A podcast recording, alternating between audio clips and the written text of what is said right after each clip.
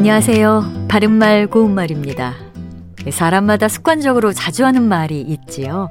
자꾸 하다 보니까 습관이 돼서 자기도 모르게 입에서 자주 나오는 말 가운데는 긍정적인 것도 있지만 부정적인 것도 적지 않은 것 같습니다.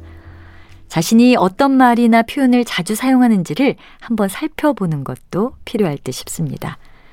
이와 같이 아주 익숙해서 버릇이 되는 것을 뜻하는 관용 표현으로 입에 붙다라는 말이 있습니다.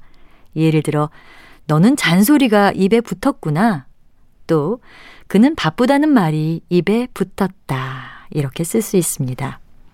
이처럼 입에 붙어서 자주 나오는 말을 뜻하는 우리 고유어 표현으로 단골소리라는 것이 있습니다. 원래 단골이란 말은 늘 정해놓고 거래를 하는 곳이나 손님을 뜻하니까 단골소리는 늘 정하여 놓고 하는 말이나 타령을 뜻합니다.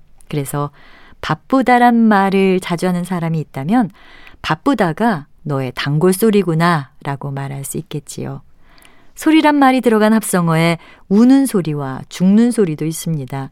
우는 소리는 엄살을 부리며 곤란한 사정을 늘어놓는 말로 어려운 사정을 실제보다 부풀려서 주절주절 늘어놓는 말이고요.